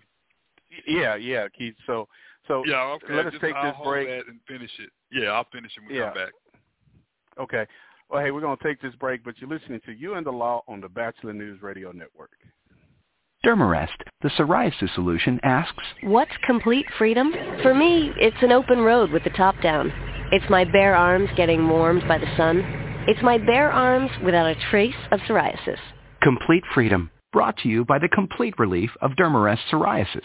Unlike brands which only relieve itching and inflammation, Dermarest psoriasis also removes the embarrassing scales, allowing healthy skin to grow. Healthy skin? That's complete freedom. Dermarest, the psoriasis solution.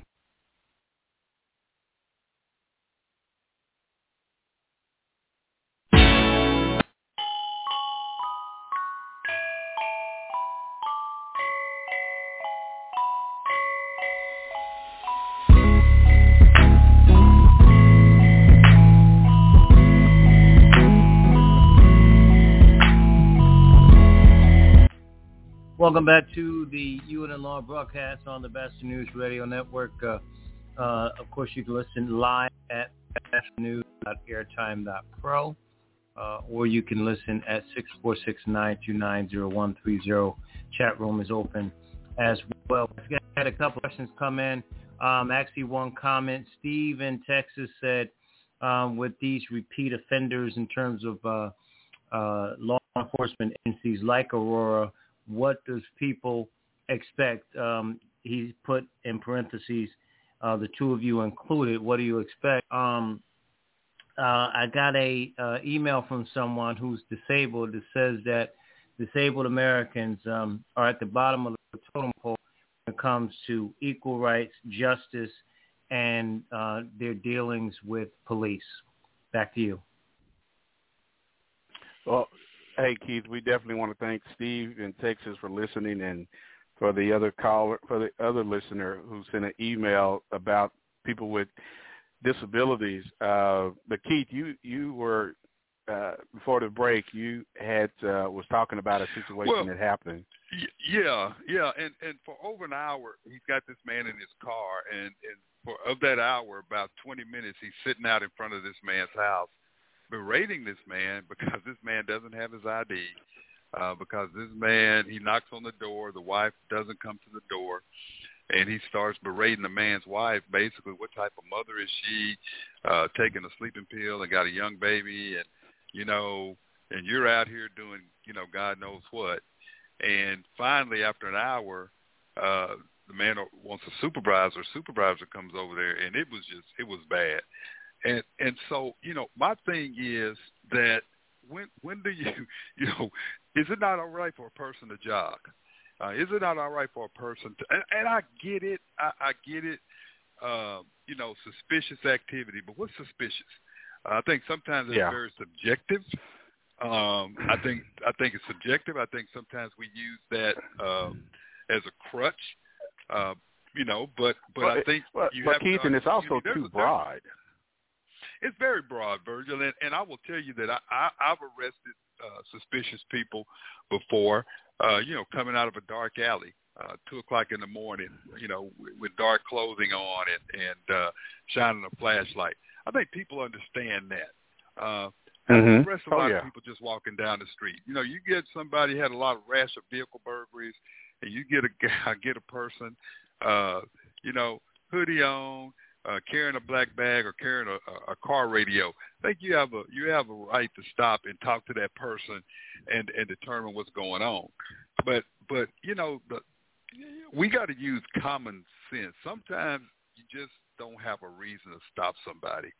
And um, you know, to answer, we'll, I want to answer Steve's question, uh, but to answer the gentleman that, uh, that that talked about disabilities, he's absolutely right. We've got to do a better job of being able to relate or recognizing uh, individuals that have disabilities um, and um, you know having resources in place uh, and and getting to be uh, better partners uh, with our community that suffer from some type of disability.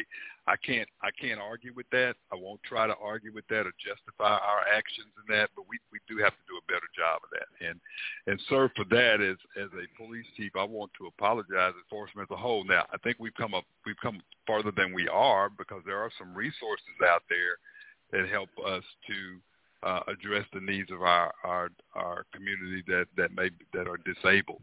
But we can do a better job. Uh, uh, we really can do a better job.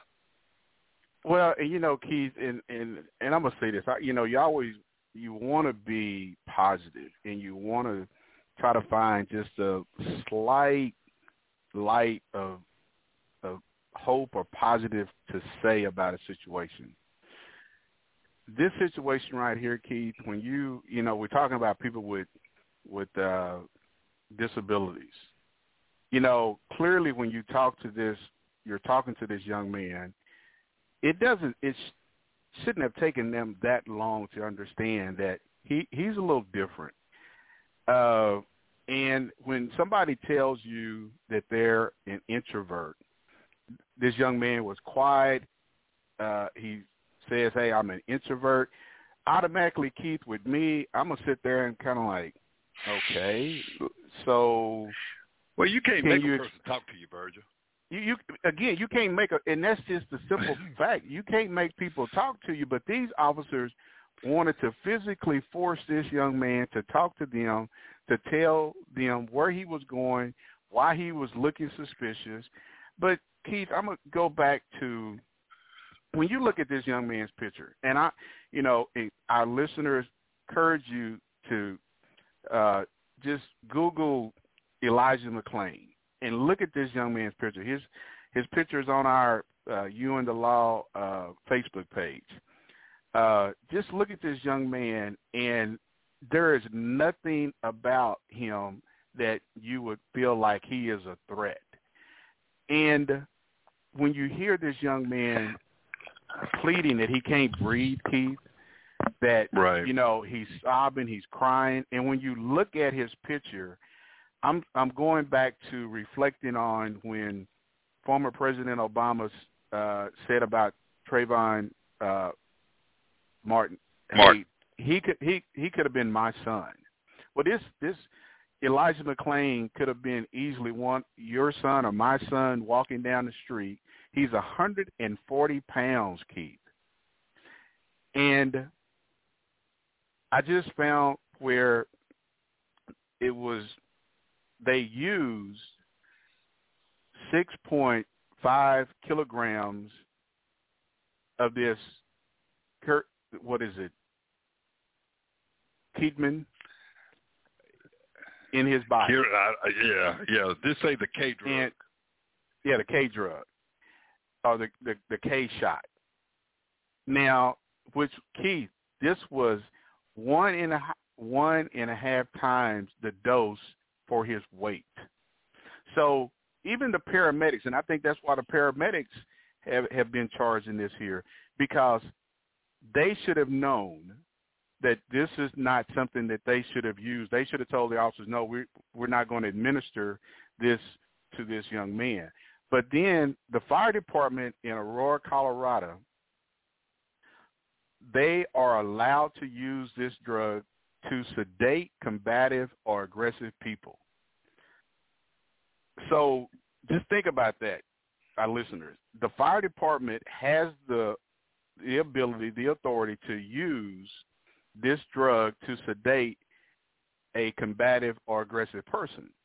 Well, an officer can articulate and say, well, hey, you're being combative or you're being aggressive, so we're just going to call the fire department out and they're going to shoot you up with some with with the K with the K with the K shot, so we ain't really got to deal with you. I mean, Keith, I mean, when do you have the authority to just take control of another person's body? And so well, they ended up shooting. So they used this. Oh, they overdosed him with this stuff. He is in a coma for the next six days, and they take him off of life support. So again, Keith, they're just, and I think, you know, this case happened in 2019, but they just so why did it take again? You got so many people who ask me why did it take them two years to finally get an indictment?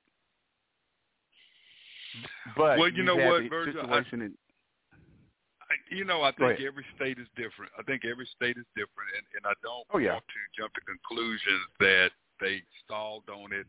I, I want to give the benefit of the doubt that it was the the investigation took this long, which that is that's not a that doesn't make a family feel any better uh, because the family's still trying to understand, you know, what happened in the community. What what I will tell you is that you know one of the things that, that I want to clarify to the listeners, we're not saying that someone who weighs 140 pounds can't be combative and can't hurt you. Uh, we're not saying that at all. Uh, but what we are saying is uh, you just can't walk up to people because they look a certain way and and and and, and have an encounter with them. The law is very very clear. When you don't have reasonable sus- suspicion or probable cause to stop someone, a person does not have to identify themselves. Uh, if you can say all day, "Hey, my name is is Keith and my name is Virgil," what's yours? And if that person says, "I don't want to give you my name," that person didn't do anything wrong. You know, my my Exactly. thing is, I'm I'm I don't I don't know all the I don't I don't know every fact of it, but from what I gather, this young man was just walking home. Okay, he's got a mask on. Well, it's cold outside. Uh, is that uncommon for someone to wear one of those ski masks? Is that is that uncommon? You know, we we faced the same questions when the when the pandemic started, and, and you were going to have individuals with mask on. Uh, does that mean that because someone has a mask and you can only see their eyes, does that mean that they are going to, um, you know, do do some damage or you know uh, uh, commit a crime? Uh, no, it doesn't mean it. I think we've got to we've got to find out or determine what's that line. You know, where where's that line drawn? Um, Yeah. you know what when do we when do we understand that we can't just take a person's freedom or we can't just detain somebody uh when do we understand that you know i'm trying not to armchair quarterback but what when he when this young man is telling you he's an introvert and you're saying you're doing a welfare check um what would have been wrong with contacting his relatives and say hey we've got uh you know we've got your son we got Elijah. your, yeah. yeah, we got Elijah out here, and um, you know what, what's going on with him. We were kind of concerned. He's he's he's out here in the cold. Uh, is he okay? I think you could have done that. Uh, try not to second guess those officers, but but I, I I just I just think that you know you're hearing more and more of this story. The situation in Plano, I get it. You got a young man walking uh, in it's ice, and he's walking in shorts and a t-shirt. I get it. Uh, there's nothing wrong with doing a welfare check, but when somebody tells you I'm okay, I'm just walking home.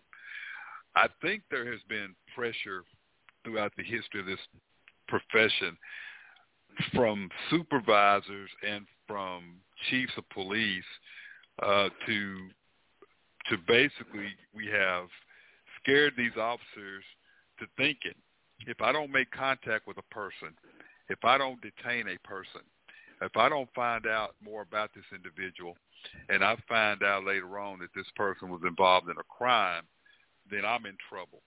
So we we we have caused a lot of fear uh, in this organization. Um, you know, it, you know Well, we have caused. Yeah, we've caused a lot know, of fear. Keith, yeah, yeah. Well, Keith, and I'm gonna say this. I, you know, I think you know when officers, if they have that mentality or that attitude, I mean, you're right. But at the same time, you got to use some common sense.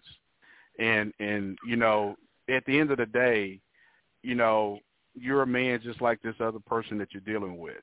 And when another man tells you, "Hey, I'm I'm cool, I'm straight, I'm all right," you need to just go ahead and leave me alone. Well, be a man and just walk away and leave him alone. Uh, again, you know, I think some guys they they carry things too far, and as we've seen, Keith, people end up dying, and families are dealing with everything that they've got to deal with because of this action of a police officer. But Keith, we're coming up, uh, and we're going to take this break. But when we come back, we're going to get back into the conversation of the story behind Elijah McClain, who uh, died in t- 2019 in Aurora, Colorado. But you're listening to You and the Law on the Batchelor News Radio Network. This is Chicago-style hot dog here. I'm not feeling too good. Turns out, along with all the other bad things my cholesterol does, they say it's a risk factor for strokes. Strokes? Sheesh. Good news from National Stroke Association. Exercising, eating right, and asking your doctor about medicines that can help lower your cholesterol like statins may reduce the risk of a first stroke. And if you've already had a stroke, it's even more important you lower your cholesterol. Lower your chances of stroke by controlling your cholesterol. Visit stroke.org today. If you're an African American man, you need to know about oral cancer. Oral cancer is more common in African American men than in any other group in the U.S. If you have a sore or lump in your mouth that doesn't go away after two weeks, see a doctor or a dentist. Most often these symptoms don't mean cancer, but it's important to get them checked. If you do have oral cancer, it can be treated more successfully if it's caught early. A message from the U.S. Department of Health and Human Services, National Institutes of Health.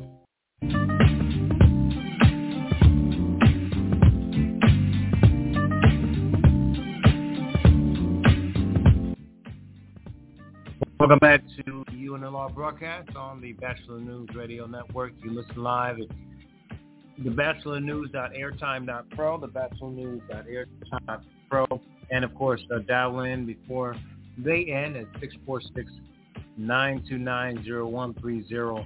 Get in touch with Chief Keith Humphrey, Chief Virgil Green. Back to you guys. Hey, Keith.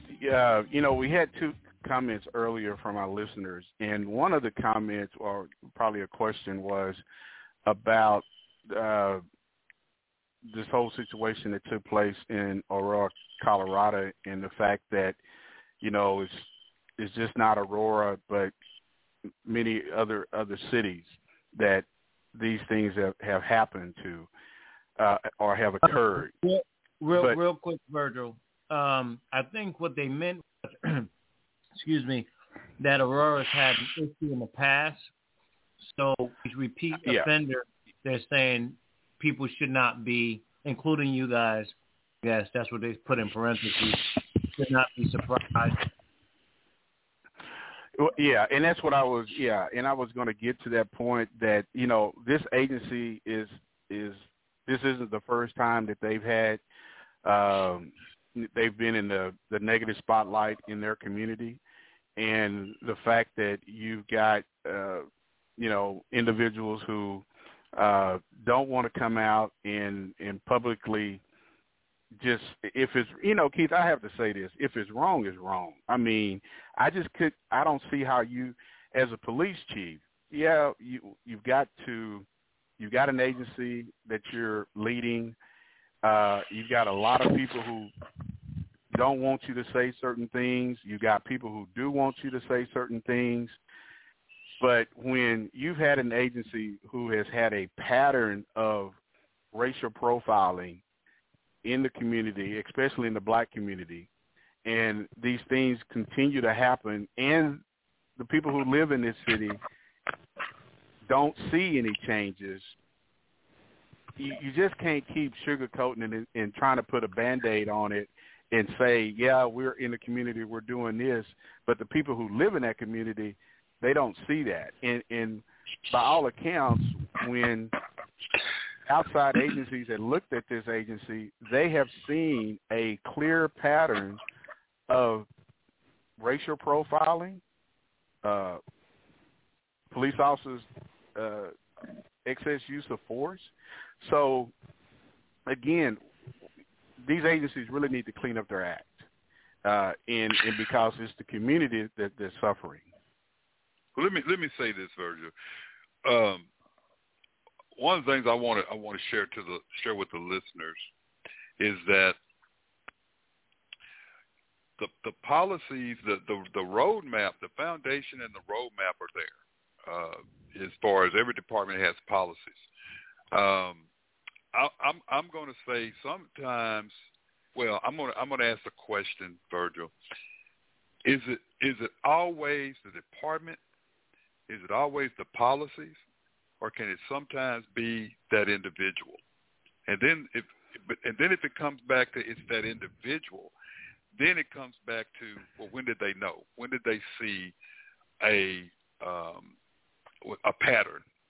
And then when you find out there was a pattern, then how did that pattern go unnoticed, or how did it go un, un uh, untouched?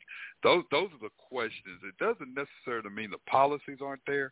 It means the fact that somewhere that that that officer got comfortable performing their duties. It's, it's like it's like it's like Chauvin.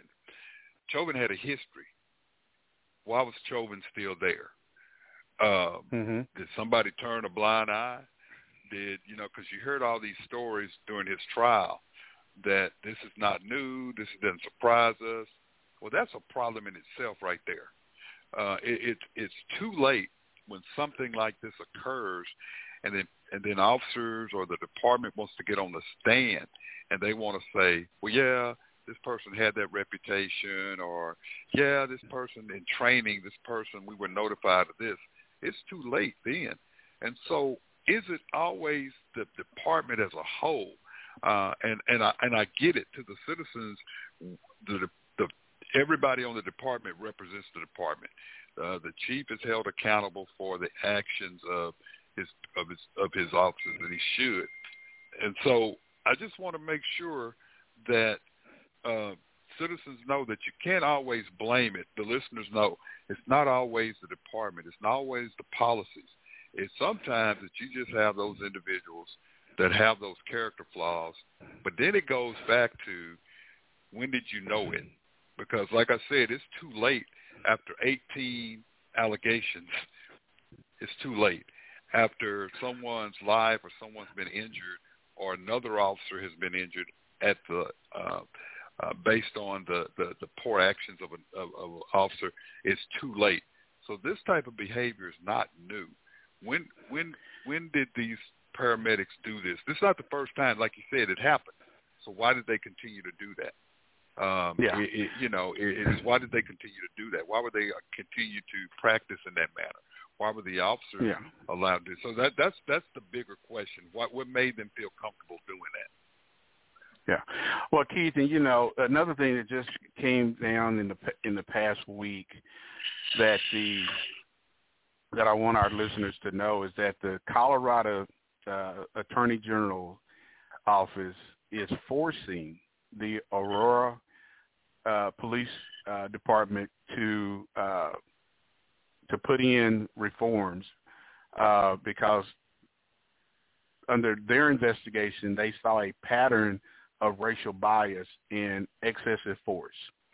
And so, you know, if if I'm the police chief of this agency and you've been there for years, how is it that you don't know that these things are going on in your agency? And then all of a sudden, Keith, when it gets to when it leads to the death of a 23-year-old, and now you've got top law enforcement agency in your state is forcing you to make uh, changes within your police department, and also he is seeking a consent decree uh, with the department to outline steps uh, to to fix these problems. And so, you know, again, at some point, you got there is some complacency that has happened to where I can't say anything about it. If I say anything about it, I got the union guys against me.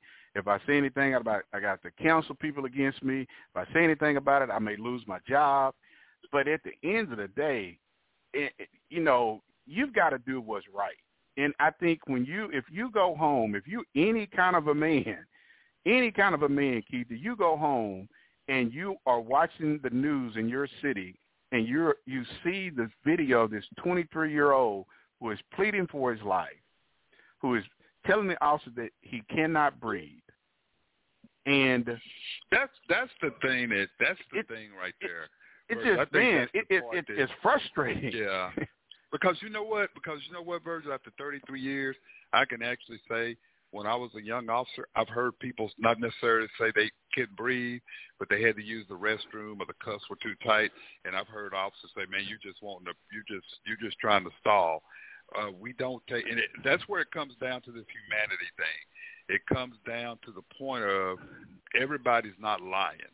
I get it. I get there are people that that that play the game and they want Oh, to yeah, prolong their yeah. trip to jail and they don't. You know, I, I get that. I mean, we we we Yeah. you know we we we've seen that. I mean, there's been there's been officers killed, you know, by by this kind of behavior. I get it. I I, I totally get it.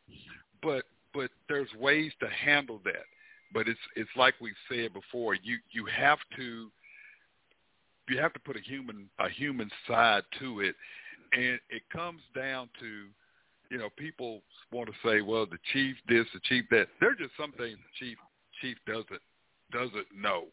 Um, you try to you, you you put your trust and your faith in your supervisors that they will address these things appropriately.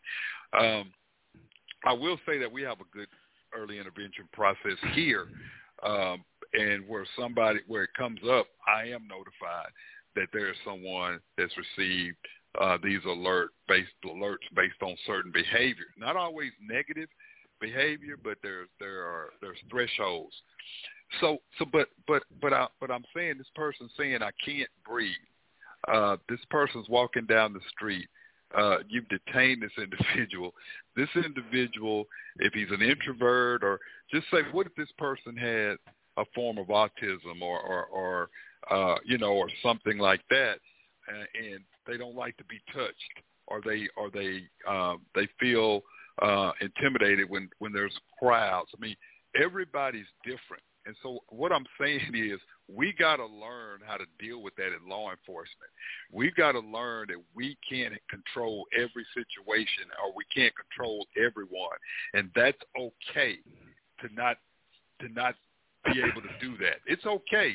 It's okay to let people walk. It's okay to let people go. It's okay. That's okay if everybody doesn't speak to us when we speak to them. That's okay. We've got to start thinking that that because we wear a badge, it, it, we're we're always right or we're in control.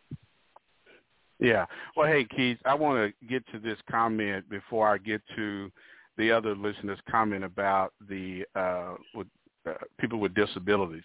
But we've got somebody who's listening to the show. We definitely thank you for listening to to to you and the law. But he says that uh, suspicious characters should be stopped for the protection of society.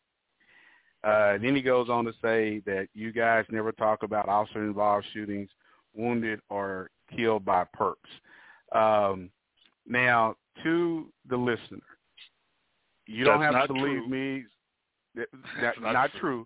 But to to to to this listener, if you don't you don't believe you don't have to believe me, but I just want you to. It sounds you're an intelligent person. Google and ask yourself the question: Is there a law that says you have to identify yourself to the police? There is no U.S. federal law requiring that an individual has to identify them or themselves to the police during a Terry stop. No law. There's there's not even a municipality doesn't have a law that says the officer has the authority to stop you can stop a person but that person is not required by federal law to identify themselves to a police officer. So And if you that's not something if that we stop make. them, and if you stop them for reasonable suspicion or for probable cause, they do identify themselves. It has to be, uh, they have to be truthful about who they are, but they don't have to tell you anything. You can't make a person talk to you. A person doesn't have to tell you. Yeah, they should, but they don't have to talk to you. And once a person says, "I'm not going to talk to you," um, um, then okay, then you move on and determine what other methods you can you can take. But but this thing about I'm you will talk to me and this that and other, man, that is a that is a that's dangerous. Yeah, I do believe suspicious activity. But let me ask you this: What is suspicious? Yeah. What, what's, I, what's again, what's Keith, suspicious? Is, that's I'm just walking, like I'm doing I'm doing my walk. I'm doing my walk at two or three o'clock in the morning, listening to my radio. Uh, is that suspicious? Uh, is, Well- is pulling up on car doors or looking in cars at two or three o'clock in the morning is that suspicious? Absolutely. But Oh, me just walking down yeah. the street, me just walking down the street, uh, two o'clock in the morning, is is does that mean that's suspicious? I mean, you can speak to me and let me know you're there, but that doesn't mean I'm doing anything wrong. Yeah. Well, well, Keith, and this whole thing with Elijah McClain, it all initiated from a person that these officers don't know who called 911 and said, hey, there's this suspicious man walking down the street and he's got on a, a mask. Okay, well, there again, you've had so many people who have just called into the police with false information, and that false information has led to the death of, of individuals. So just like with this situation, this person said, "Oh, he was he was uh, looked suspicious." Then the officer said, "Well, you are uh, suspicious. You're walking down the street and whatever," and it led to the death of a 23 year old. So I want to, you know, the person who just made this comment about, you know, uh, yeah, officers, you know, need to be able to do that. This young man did not deserve to die. He did not deserve to die. All he was doing was walking. He walked to the store. He should have had that same freedom to walk back home without fearing to have anything happen to him. And I oftentimes, and Keith, we're coming up on the last few minutes of the show, but oftentimes, Keith, people have the attitude and they'll say exactly what this person is saying, but let this same thing happen to one of their family members is is the total opposite. So well, well, Virgil, let me Virgil, let me say let me say this. We we do talk about uh, we do talk about officers who've been injured. We talk about their families. As a matter of fact, we talked last week about uh, the number of officers that have died uh, from COVID complications of COVID, and basically we talked about that it's outnumbered the number of officers who've been shot and killed. We always honor um, our, our people, but I'm, I'm saying that I always honor people, officers who've been killed in line of duty. Matter of fact, one of the one of the one a Houston officer was killed yesterday uh, by Yeah. by a violent suspect who who had been arrested 18 times. Uh, that that's a problem. When they went out, that is that they went out there. That man put his life on the line. 31 year veteran, wife recently retired from the department. He was killed by someone who didn't value life. So so we we do talk about those things. We are talking about police officers who don't who who believe that they have to address every issue they see. They have to stop everybody. We're not talking about the actual suspicious activity. It's not suspicious. That that young man wasn't doing it. That young man basically was contacted because somebody, whomever, said he looked suspicious. That that's Yeah. that's what it is. It's it's not against the law to dress a certain way. And So, it's not against me- the law. yeah. It's just so let me ask you this that, It's frustrating that we have to have this conversation. Yeah. So he was not suspicious when he walked to the store, but he was suspicious as he walked back home. That doesn't make any sense. So you know, it, this this whole thing, you know, it's good to see that the criminal justice system is is is going to hold these individuals accountable under this 32 count indictment, uh, and hopefully hey, the hey, family Virgil, will. Hey, Virgil, let me just say this, and they and they may be found not guilty. So Well, so you're- nobody's you're absolutely being right. judged. Nobody's being judged. We're just saying basically what I have. They came back with an indictment.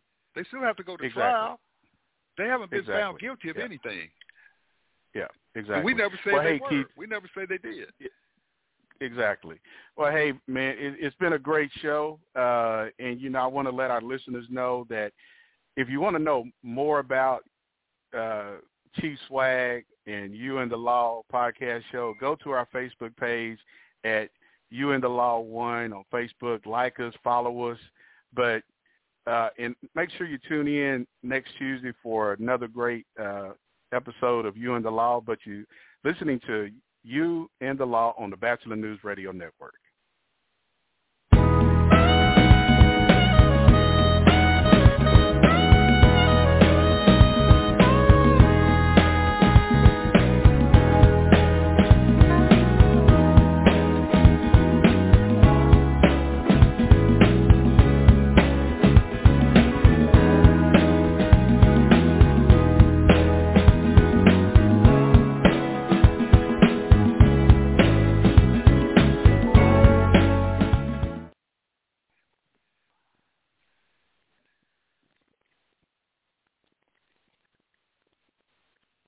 Hey guys, it is Ryan. I'm not sure if you know this about me, but I'm a bit of a fun fanatic when I can. I like to work, but I like fun too. It's a thing. And now the truth is out there. I can tell you about my favorite place to have fun.